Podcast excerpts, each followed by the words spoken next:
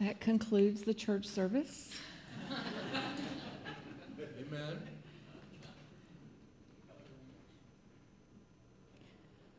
What else would you want to hear? So, what if this is not just a theory? What's the implications of this?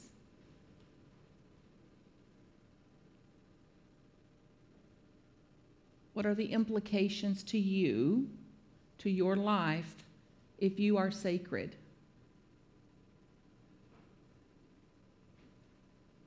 How would you live differently?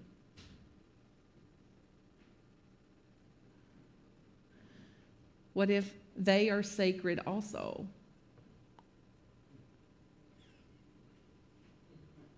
Oh, you don't have my mother. Easy for me to say, huh? You know, I found that we all had the same mother. and guess where the mother lives? So, whatever our belief systems are, whatever our concepts are, and our beliefs about that, or her, or him, or it, lives here, and then it's projected out there. This is good news. There's one place to work, a one stop shop. And until this lens is cleared here, the lens of the mind, then the projection stays the same. So until this is cleared, till we lift the BS, the belief systems, then we keep getting what we've always got. And then make them wrong for it or blame them for it or use them as an excuse for why we keep doing what we do. So, call to mind, let's get real with this this morning. So, um, some of you will feel mentored by me, the others will feel tormented by me. I'm open to that.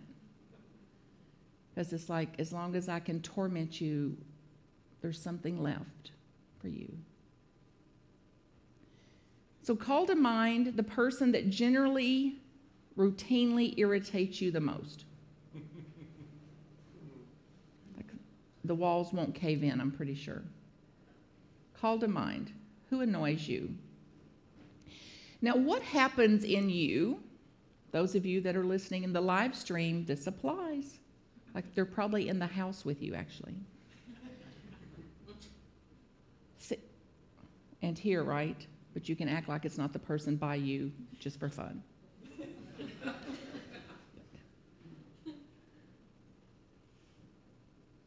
what happens in you? What happens to your spirit when that irritation takes over? When the annoyance takes over? When the frustration takes over? or sadness or apathy, what happens to your spirit? Constricts. What else? Yes. Tight, smaller, shut down. Get a sense of it in your body. The body is a feedback mechanism, it tells you you're in stress. This tightness, this constriction, this agitation, guts twisting, tight throat, tight head. Oh, the load. So the body is telling you, wake up. Wake up. Stress is a friend. Anxiety is a friend. It says you're off track. You're off track. Like an internal GPS system, like a God position system just like the GPS for the car, our God position system that says, turn back. You're off course. Make a legal U turn. Recalculating. Recalculating. So what are the consequences to your life if we let this emotion, this irritation, the frustration run our lives? What are the consequences to yours? What does it cause you to do? What are the effects of this? Say it out loud. Yes. Disease. Yes. High blood pressure. And then a lot of complications from that, including strokes and other things. Say it again.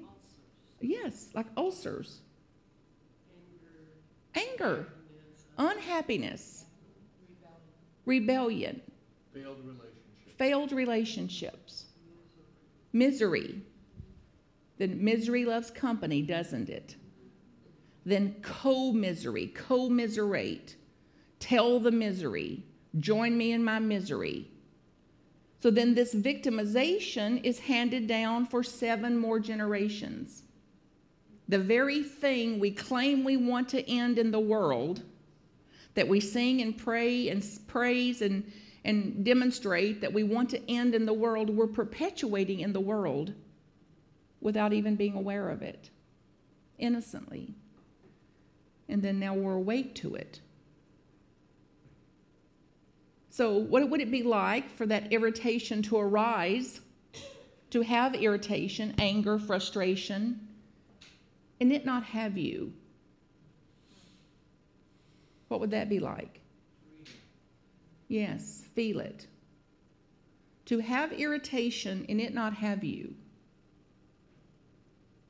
To have frustration and it not have you. What would that be like? Yes, feel that. More peaceful, lighter, spacious, more loving. So, the world we sing about, pray about, and claim we want to create is possible if we believe the thinking, no. If we don't believe the thinking, yes. If we believe the thought they should be different, how do you react? You want to change them. Then how do you treat them when you want to change them? Punish and them. punish them. Give them the look. Buy them a book and hit them over the head with it. You know. I'm a mind reader. You know how it goes. Like, oh, honey, look, I bought you a book. Here, I've got it open to a really good page right here. so, oh, now I notice you haven't read the book, so I'm going to put it on the nightstand. And this page is highlighted right here. What's it like when other people are trying to change you? That's the reason not to do it. It's stressful, it's icky, it doesn't work, it's ineffective. So that's the reason to drop trying to change anything outside of ourselves. This is liberation, people.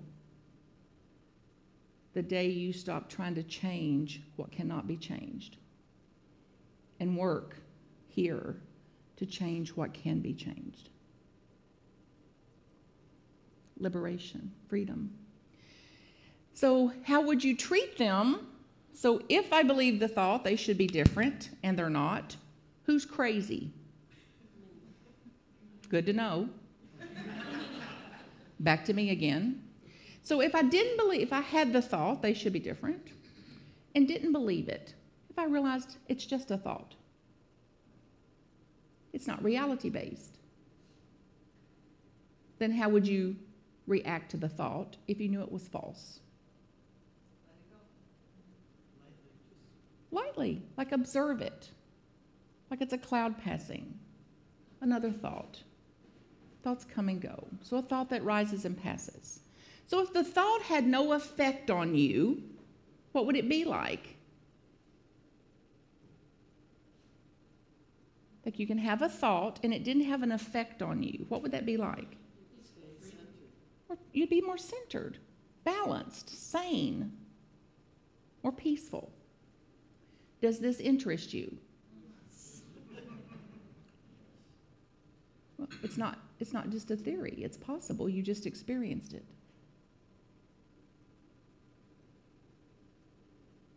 This is the spiritual journey. If I believe the thoughts, I suffer. If I don't believe the thoughts, I don't. If I believe the thoughts, I create more stress in myself and the world. If I don't believe the thinking, I don't. I'm more at ease. I'm naturally going to treat people with more ease, more godlike, so to speak. So, pain or peace, suffering or freedom. We have a part of this. We have a part of this. So, what would stop you from choosing this?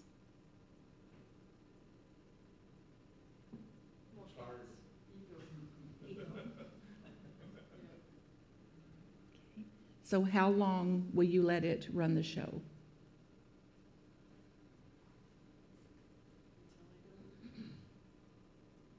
So, it might be today. It's today for some of us. So, I hope it's today for you also. There's another way. And until we make this journey, the world won't be different. Communities won't be different. Neighborhoods won't be different. Children won't be different. Families won't be different until we make this journey. So, there's a, we have a part of this, of creating the world that we pray about, sing about. We are that world. So this tool, this, this, this work this afternoon is about applying this, of looking to see what's left in me and where I'm doing this. By the way, it's a workshop wi- that we go into it without shame. Would that be okay with you? And have you had enough shame to last you the rest of your life? Several lifetimes. I mean, it's not a rhetorical question. Have you had enough shame to last you the rest of your life? Yes. Feel it. What it would be like to be shame free. And have you had enough guilt to last you the rest of your life? Yes. Yeah, I think so. Me too. So, shame free, guilt free can take an honest look at where is this, where's this got a hold of me? And then what can I do about that? So it questions our thinking because thoughts become beliefs, beliefs become BS. Then BS becomes more stories, more concepts. So this is like the tool to take it down, to literally to collapse the BS, the concepts, the stories, to like take it out by the root, so to speak. So I naturally want you to have it because of what it's done for me. And if I could free you, you'd already be free. So I can free this one. You can free that one. And then the next baby being born doesn't have to carry this for 2,000 more years. The next children in come in with less baggage than what we've been living through since recorded history. So, this is our part of evolution, a conscious evolution, I believe. Um, so, it's a lot of fun too. Nothing serious goes on. So, we usually get, a lot, get to laugh quite a bit and have a lot of fun as we look at our crazy minds, our, our crazy self here. So, um, I want to thank you too for being able to be with you here to serve this community that you have here. It's my third year here, and it's been a pleasure, and it's literally like watching something bloom. You, as a community, watching it bloom, just like you'd watch that bloom, and what it was like a year ago, and what it's like this year. So, you're doing outstanding work here. You've got an extraordinary leader here, and some of you may or may not have realized it yet. If she's still tormenting you, you would not be able to realize how extraordinary she is for various reasons, Reverend G is I'm referring to, to actually be open to learning, to be open to um, education and to doing her own personal work. And there's nothing better that a leader can do for you that I know of than to continue doing her own work and to understand that her presence here and her role here includes the most important aspect of it is her doing her own spiritual work. So that you are here to lead you. You're already leaders. You wouldn't be in these seats if you weren't leading. We are leading the world, I believe. Those of us that can even entertain these tenets and concepts of being. And then to have a leader like G to join you is um, magnificent and it's been a privilege to be here. You hosted, without even knowing it, uh, eight people from all over the state of Michigan this week to get trained in workshop facilitation right here in the sanctuary, two full days. And then we, your board, your board's very committed to serving you, came over here two or three hours on Friday night and worked on your behalf also um, to look at what some more possibilities for them are. And then yesterday we had 20 or 25 people here from three different Unity ministries around Michigan, right here in the sanctuary, all in the last few days. And then you here this morning. And those of you watching, you have your part in the world also, that the uh, garden that you're growing, so to speak, to, to tend it mindfully, to tend the garden of our soul. And we've got some real tools to do it with, a lot of support to do it with, and um, something inside of us compelling us to do it. We're being impulsed to do this. And just like that beautiful flower over there, you know, it's going to open on its own time. Have you ever just looked at one of these? You know? And have you ever said, grow, grow, hurry up? Like that would be insane. That's what we're doing to ourselves. That's what we're doing to the people we love the most. So I'll close with one of my favorite quotes from a man named Ed Friedman. And what he says is, You cannot make a bean plant grow by pulling on it.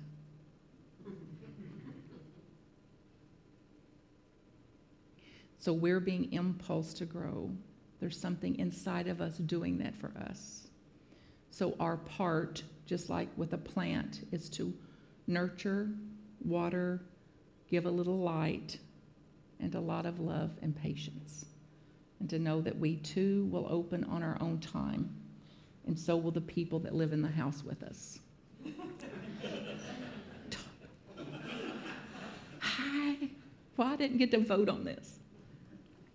So begin to think about then who you will be when you leave here differently. You're, you're different. Before you stand up and leave the door, something's happened here this morning. You're different. Some would call it transformation. Some would call it transcendence, that we transcend the emotional field. We transcend the emotionality. We transcend the thinking. Lead me not into the temptation of mind. Deliver me from the BS. For thine is the kingdom, thine is the power to transcend that, to transform that. So look at whoever's sitting by you and tell them, I'm really glad you're here.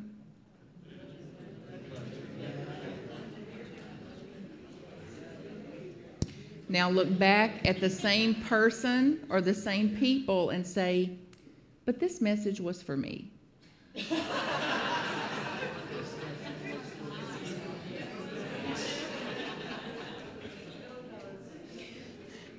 so God bless you already. You're, you're beautiful, loved, soul, radiant spirits. You cannot help it. That's who you are. It's your own nature. I love you and cannot help it. And I know you love me too, and some of you haven't figured that out yet. so be as true to yourself as you can. Do what you can. We all have our part here in creating the world that we sing about. So it's not just a theory, but a reality. God as reality. we begin again today. All blessings to you.